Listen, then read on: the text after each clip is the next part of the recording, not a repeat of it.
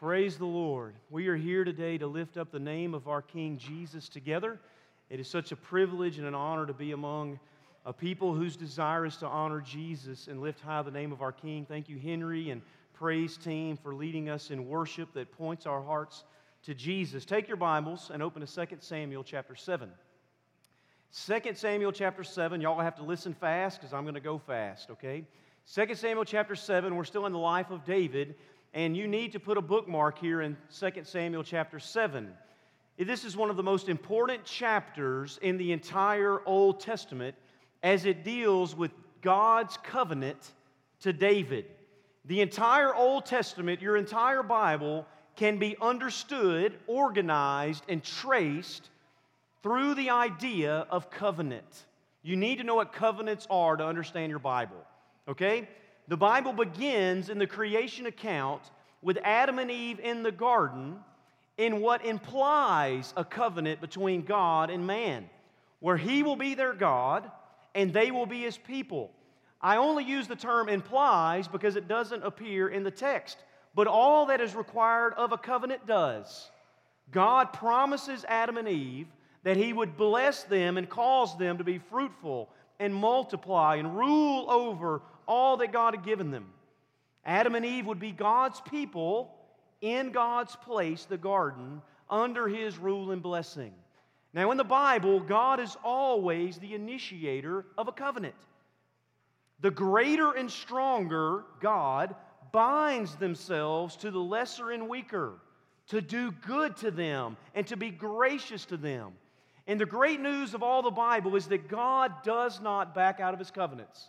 God does not fail to meet his own obligations that he has pledged.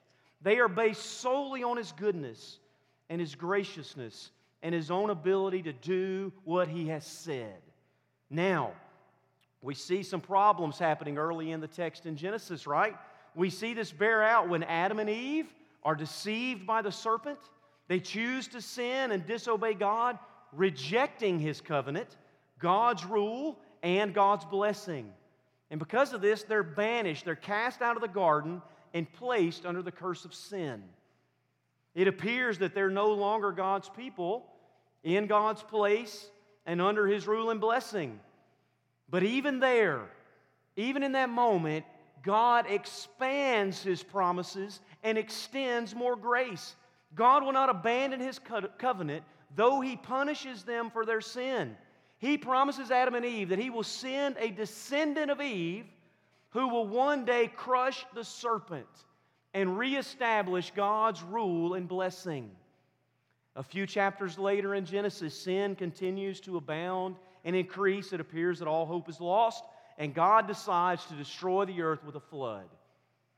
But God graciously spares Noah and his family, eight people in total, right? God graciously does this, and He does this because of the covenant he had made. The serpent crusher will come. So after the flood, God takes Noah and makes another covenant with him, puts a rainbow in the sky, and says, I will never again destroy the earth by water. God will protect his serpent crushing line and bring about his promises. A few chapters later, we meet this guy named Abram from the Ur of Chaldeas. And God takes this wanderer out of nowhere and makes a covenant with him.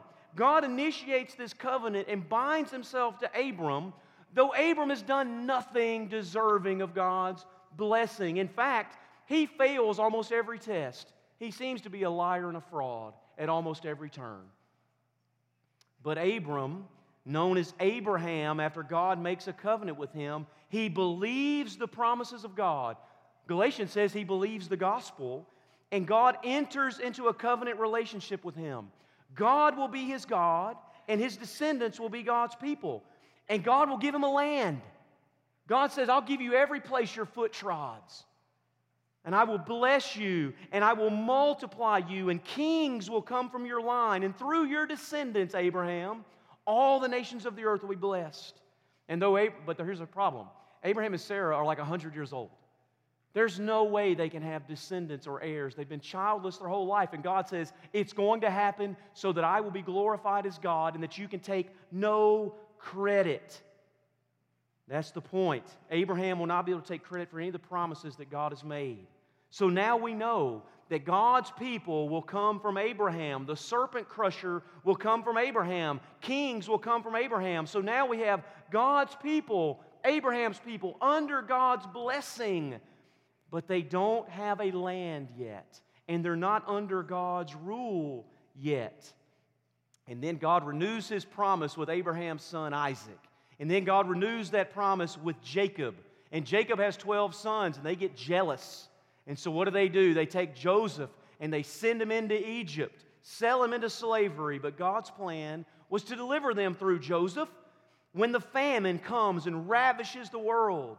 So, God places Joseph as second in charge over all of Egypt. And when his brothers come from grain, come for grain so that they can live, he saves them and brings them to Egypt, though he could have sought vengeance for the way they had treated him. And the reason for all of this comes out at the end of Jacob's life when he's laying on his deathbed and he blesses his sons. Which son will receive the covenant promises? Will it be Joseph? Will it be Joseph because he's been the deliverer and the one that God had rescued them? No. It's going to be Judah though Judah's a scoundrel and doesn't deserve it. The promises will go to Judah because out of Judah will come the serpent crushing king promised from the very beginning. The story continues, the plot thickens. After Joseph dies, Israel, Israel spends 400 years as slaves in Egypt before God raises up Moses to deliver them because God had promised them what? A land. You're not in your land. You're in slavery. I'm going to take you out of this place and lead you on an exodus out of Egypt to the promised land. And it is on this journey that God makes another covenant. God takes Moses up on Mount Sinai and gives him the new covenant as encapsulated in the Ten Commandments, where God reiterates all of the promises that He has made that they will be His people and He will be their God and they will walk in His commandments and they will love Him with all their heart, mind, soul, and strength though they are stubborn and rebellious. God will bless them and prosper them, though they have no reason for God to do it. Next, Joshua conquers most of the land before he dies, and then judges arise and rule over Israel through periods of rebellion and revival. They are finally, they're God's people in God's place, but they aren't really under God's rule or blessing as you see from the way they wander. God's king has yet to arrive to rule over them. And now, following, now following all of that history and all of those promises, we come to 2 Samuel 7, where God once again comes to establish a covenant with his people. But this time, his covenant will be with his king from the line of Judah, from the line of Jacob, from the line of Isaac, from the line of Abraham. And this matters because the Davidic covenant, along with all the rest of the covenants, all will be fulfilled by Christ Jesus, who is to come. As you go to Matthew chapter 1 and you read Jesus' genealogy, it tells us clearly there that Jesus is the son of David, the son of Abraham, the two great covenants made in the scriptures. Now, that's a lot of history. But that's why 2 Samuel chapter 7 is one of the most important texts in your Old Testament. Mark it, read it, learn it, study it, and learn that this connects all of the great story of the Bible. Now, let's read our text, 2 Samuel 7. Lord's covenant with David. It says, Now, when the king lived in his house, and the Lord had given him rest from all his surrounding enemies, the king said to Nathan the prophet, See, now I dwell in a house of cedar, but the ark of God dwells in a tent. And Nathan said to the king, Go do all that is in your heart, for the Lord is with you. But the same night the word of the Lord came to Nathan Go and tell my servant David, Thus says the Lord, Would you build me a house to dwell in? I have not lived in a house since the day I brought up the people of Israel from Egypt to this day, but I have been moving about in a tent for my own dwelling. In all places where I have moved with all the people of Israel, did I speak a word with any of the judges of Israel, whom I commanded to shepherd my people Israel, saying, Why have you not built me a house of cedar? We'll stop there and pick up next week with the rest of that. I have two sections here as we want to work through this quickly. I want you to notice that our text begins with David's assessment and desire. David assesses his situation and he gives us the desire of his heart. Look there in verses 1 and 2. Now, it says that there. This account in verses 1 and 2 is most likely later in David's 40 year reign. He spent seven years in Hebron, 33 years in Jerusalem. This is most likely later in his reign, but it's placed here in chapter 7 due to its thematic connection with the ark. In chapters, chapter 6, we saw the ark coming to Jerusalem, and so this is why it's thematically connected there. So David has a house of cedar that has been built from the materials sent to him by King Hiram in Tyre um, that the writer had pointed out in chapter 5. And notice here that the author belabors the point that David is king, right? It says three times that David the king is assess- assessing the situation in verses 1, 2, and 3. So here is the scene as, king, as the king understands it. Put yourself back in Jerusalem. The king is living in a house of luxury, a house of cedar, a house of royalty. And God, the Lord of hosts, the King of kings, who sits enthroned above the cherubim on the Ark of the Covenant, is living in a tent. In David's mind, that's not a good look for him, and that's not a good look for the Lord of all creation. I live in a palace, and the Lord is in a tent. And for someone who has spent many a night, cold night, in a tent in the middle of the woods, it's not luxury. That's David's assessment. But David gives a second part of his assessment.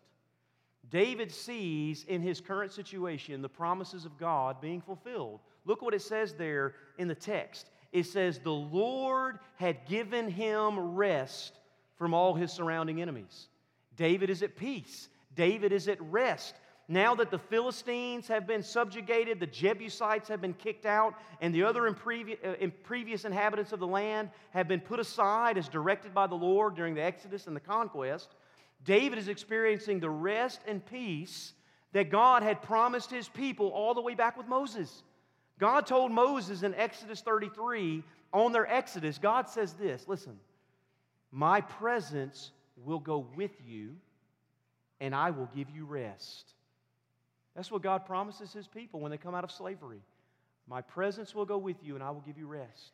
And then Joshua picks up on that, and he says in Joshua 1, he says, Remember the word that Moses, the servant of the Lord, commanded you. The Lord your God is providing you a place of rest and will give you this land. David understands here that at this particular time in history, at this moment, God is keeping his promises and blessing his people. Now, listen, Israel had experienced temporary peace here and there through the period of the judges, but nothing ever lasted. The people would rebel, God would discipline them, and the same continued during Saul's reigns with the Philistines as they remained at power in the land, and there was a struggle and there was no peace. But now, in, in 2 Samuel 7, all of history seems to be moving back towards the Garden of Eden. It seems like we're moving backwards towards the picture of the garden, right? Now that David is king. Hannah's prayer back in 1 Samuel, this prophecy is coming to pass where, where, where, um, where Hannah said, The Lord will give strength to his king and exalt the horn of his anointed. So hear me. Pay attention. I'm, I'm trying to help you understand why this so much matters. At this point in biblical history, at least temporarily, we have God's people, Israel, in God's place, the promised land, under God's rule and blessing under David. It's a picture of the garden again. All is well among God's people. In light of this, now you can see David's desire.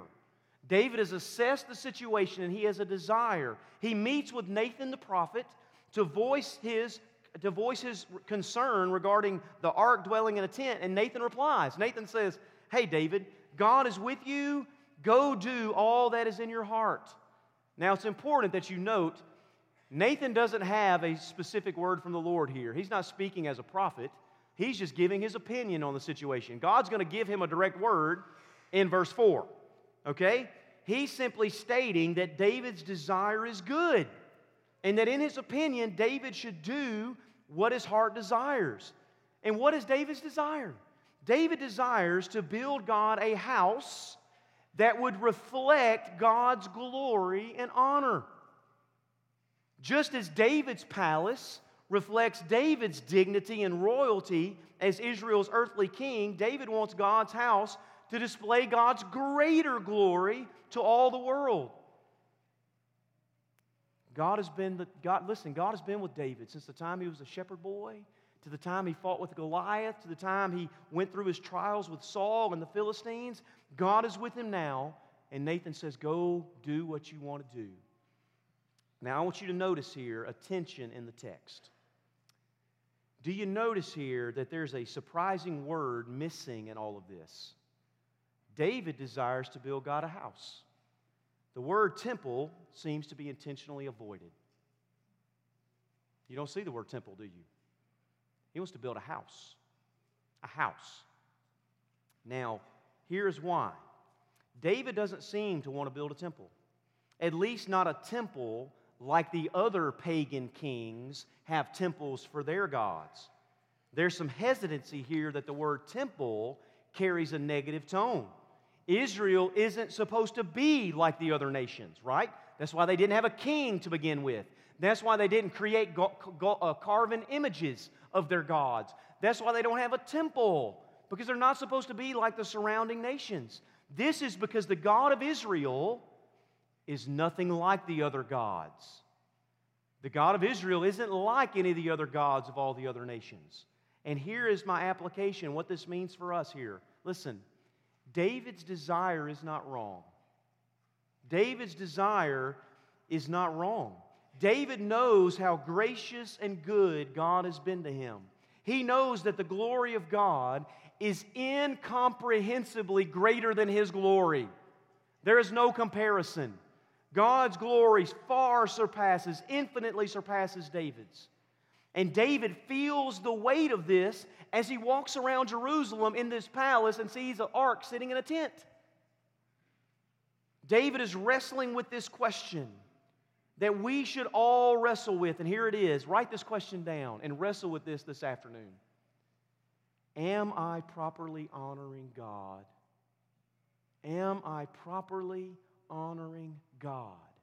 That's David's question here me living in a palace, God living in a tent, is that properly honoring God? In other words, am I treating God and His presence with the due respect, the due reverence, and the due glory of His name? All of us need to ask ourselves that question seriously. That's a serious question. Ask yourself that. Take some time this afternoon and think through it. Am I properly honoring God the way, in the way that I live, in the way that I love, in the way that I act, in the way that I make decisions? David's desire here is good, but what David needs is a sure word from the Lord. And that's what he gets. Look at my second point. Um, we see David's assessment and desire. Now let's look at God's assessment and desire of the situation. Look back at verses 4 through 7. But that night, that same night, God doesn't wait. That same night, the word of the Lord came to Nathan Go and tell my servant David, Thus says the Lord, Would you build me a house to dwell in? I've not lived in a house since the day I brought up the people of Israel out of Egypt, to this day. But I've been moving about in a tent for my dwelling. In all places where I have moved with the people of Israel, did I speak a word with any of the judges of Israel whom I commanded to shepherd my people Israel, saying, Why have you not built me a house of cedar? Do you hear God's argument? God is giving his assessment of the situation, including his word and his desire. So let's look at first the word of the Lord. The word of the Lord. All right, Nathan receives what David needs to know. Notice that God here steps into this historic moment of his own initiative to give his own definitive word on the situation. He says for Nathan to go to his servant David. Notice God doesn't call David the king. David says, God says, You're my servant, and you're just like the other rulers that I've given to shepherd my people. You're not here to rule over them, David. You're my servant and you're a shepherd. God always inserts that back in there. He's merely a servant. Then God gives his thus saith the Lord. So I want to pause here again and point out a, a, a practical lesson for our own lives, okay?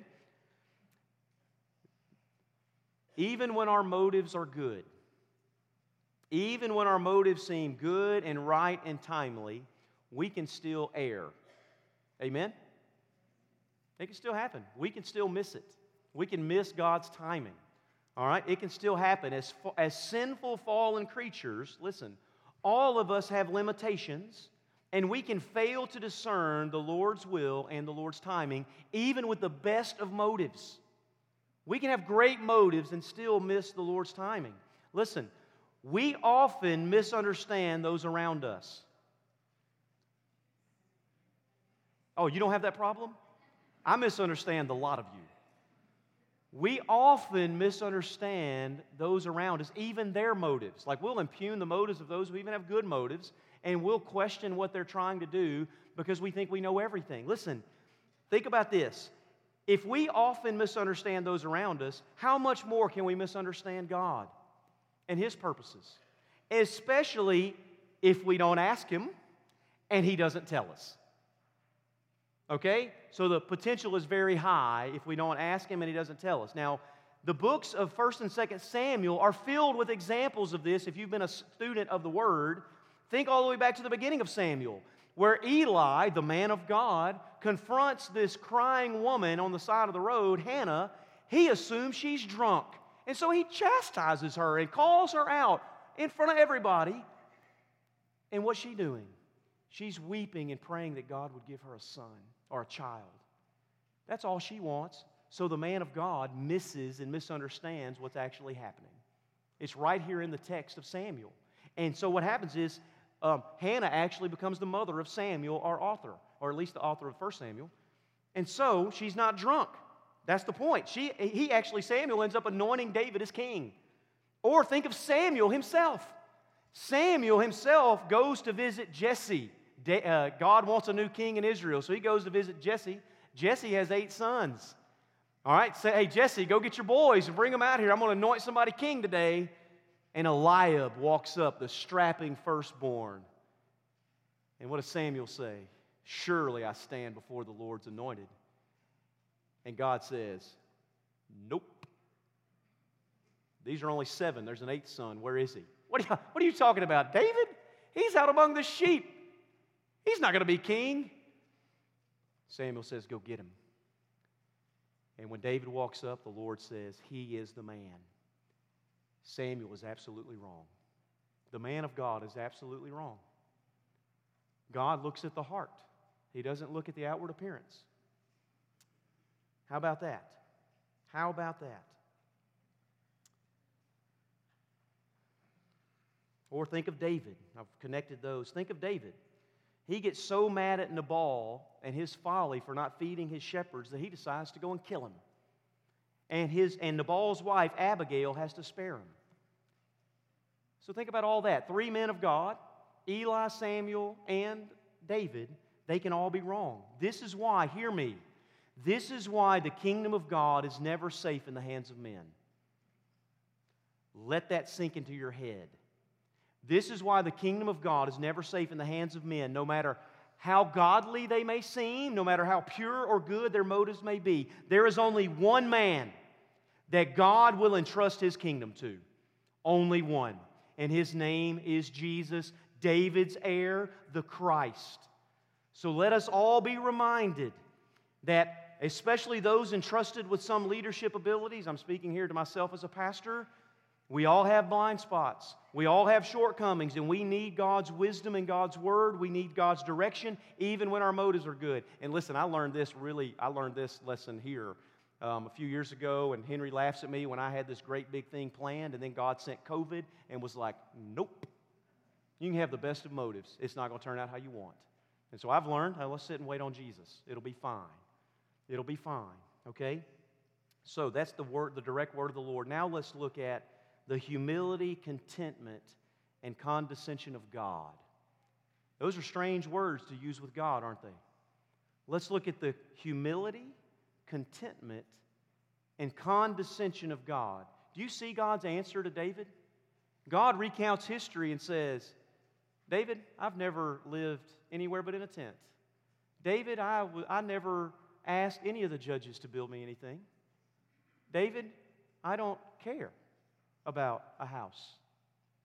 Do you see God's response? Here it is. In simplest terms, God tells David he has never commanded, God can command, nor has he ever asked for his people to build him a house. Now, that's historically important in the life of Israel. Think about them. They wandered as they were wanderers for 40 years. They were slaves in exile in Egypt. And they and they now they come into the promised land, but they've been wandering. Here it is. God is content to wander with his people as his people wander. God is content. So long as his people have no place, God will wander with them and live in tents with them. And that gives us a window into the very heart of God. God is humble and condescends to live in the same situation as his people. He's content to dwell in a tent.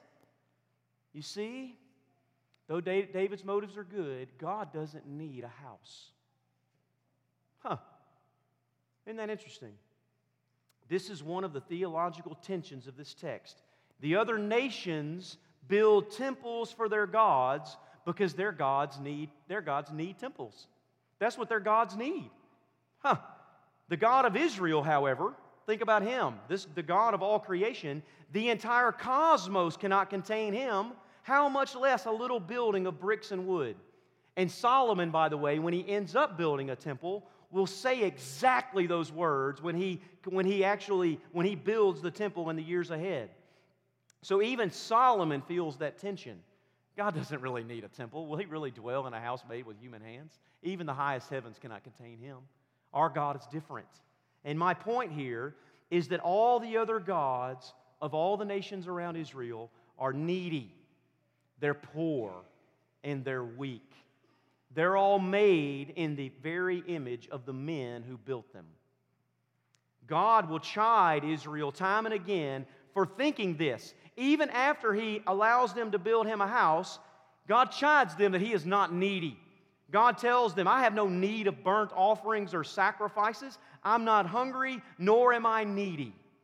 God alone, hear me, God alone is the creator of all things. He alone rules the universe, and He is content to dwell in a tent among His people.